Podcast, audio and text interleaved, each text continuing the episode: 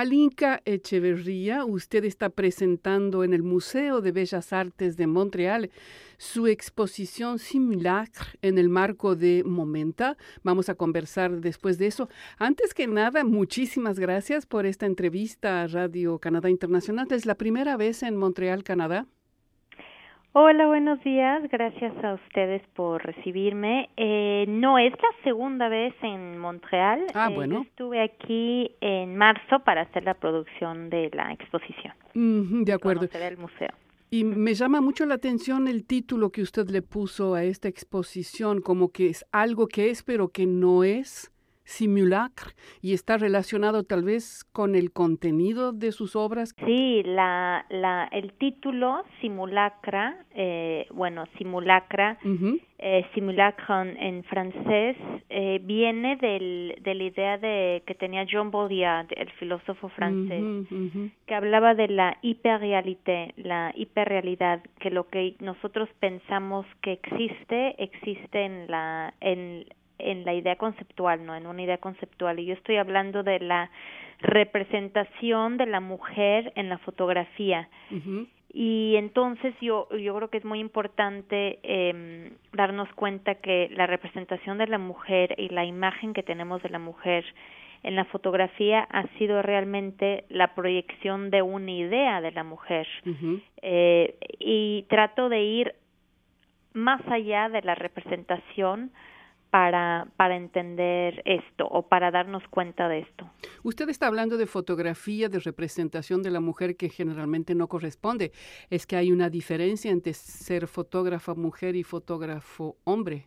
Yo creo que sí, pero más bien cuando yo hablo de lo masculino y lo femenino, estoy hablando de, de, arquetipos e ideales, más que ser mujer o ser hombre. Yo creo que un fotógrafo puede tener puede tener una mirada masculina y colonial siendo mujer de un país colonizado. Yo creo que no tiene tanto que ver con con eso sino como con el la perspectiva de la cual venimos y de la conciencia con la que hacemos el trabajo. Estuve observando un poco lo que usted está presentando aquí en Montreal. Usted habla de fotos, pero también he visto imágenes de archivos y e, efectivamente hay una, hay una relación entre su obra, mayoría fotografía, con una, tal vez una identidad femenina, no sé si llamarlo así, mujeres con cántaros de diversas épocas, los cántaros, eh, mujeres con flechas, cazadoras, eh, vemos mariposas al lado,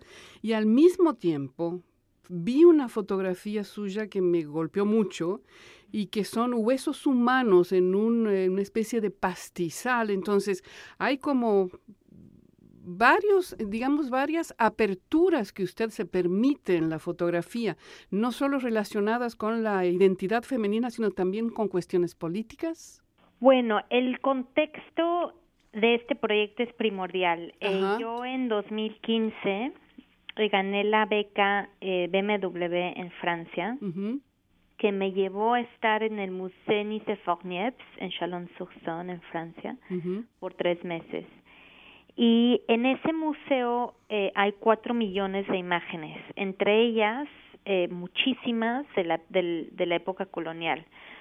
Y yo quise estudiar los orígenes de la fotografía en relación al, a los orígenes del proyecto colonial francés, hablando de territorios conceptuales en la fotografía y territorios geográficos en, en el proyecto colonial y entonces eh, me eh, realmente fue un trabajo inmersivo fue viajar en estos archivos y explorar todo. Entonces todas las imágenes que vemos aquí en este en este proyecto todas las imágenes que yo presento salvo una que es una de una cueva de, de un cenote en Yucatán que representa la la cueva de Platón que realmente cubre todas las todos los muros del museo, eh, que significa para mí la, la cueva de Platón y cómo estamos dentro de esa cueva.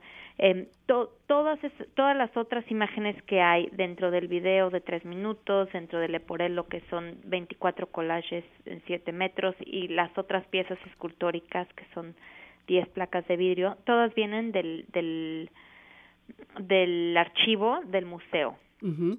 Y la idea era explorar eh, estas ideas de Denise Fogniepz también, que, que era, bueno, el, inventor que inventó la, la fotografía, pero también eh, un inventor que tenía como obsesión fijar la imagen y reproducirla al infinito. E, ese era su, su gran deseo, fijar la imagen, es decir, eh, sobre un soporte, en su caso metálico, y reproducirlas al infinito, que ahora, bueno, con el iPhone y con Instagram es como, es, es, eh, es, es extraordinario que fuera ese su sueño. Eh, pero yo tomé esa idea eh, que para él era técnica práctica a nivel conceptual, cómo fijamos interpretaciones y reproducimos al infinito la misma representación. Y lo que me interesaba en ese momento era la imagen de la mujer, la representación de la mujer. Entonces, eso es lo que exploro realmente. Eh, los, eh, los collages, los que mencionan, son eh, son como mis apuntes de campo, mis notas de campo, haciendo referencia al pues a mis orígenes como eh, antropóloga, pero también para para mostrarlos como si fueran apuntes y no conclusiones. Eh, se, se presentan en una forma de acordeón que hace referencia a los códices aztecas, eh, que hablan de la mitología de la creación de, de nuestro México. Y yo creo que eso es muy importante porque estoy hablando de cómo se llegó a, a el hoy en, en términos fotográficos sin, sin denuncia, pero más bien como una observación, como, un, como una observación para tomar conciencia de, de dónde vienen estas invenciones fotográficas. En cada collage, en cada pieza escultórica hago referencia a una técnica de impresión diferente, a una técnica fotográfica diferente que nos llevó al, a, a donde estamos ahora. Ajá, es como usted, como una antropóloga de la fotografía, finalmente, se dedica a observar. Es que podemos hablar de que usted hizo una investigación, tal vez un meta-análisis yo creo que sí. Otra pregunta que me interesa en, en, el, contenido, digamos, ¿por qué usted eligió eh, mostrar a la mujer en la parte de la colonización francesa y no la colonización española, dado que usted es de México? ¿Cómo se dio ese, ese salto? Porque yo estaba por el contexto.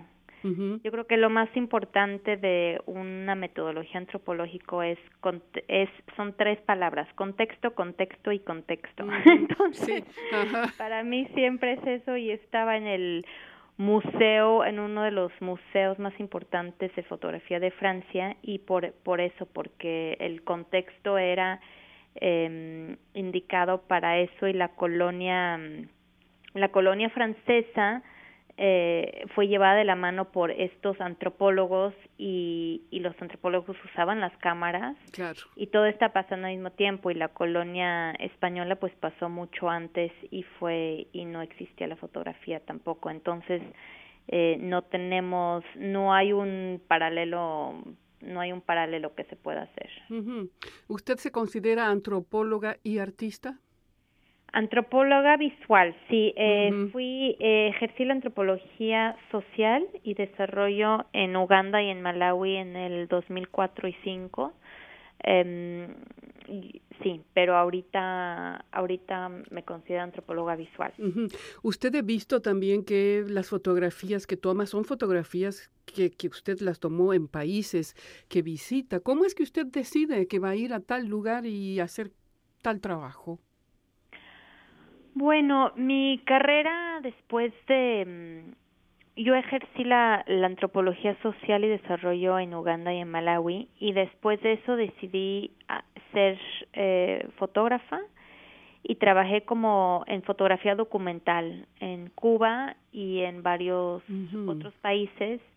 Eh, muchas veces fue temático el, el, la decisión pero básicamente mi estructura de trabajo ha sido de postular para becas y cumplir con esa con ese proyecto.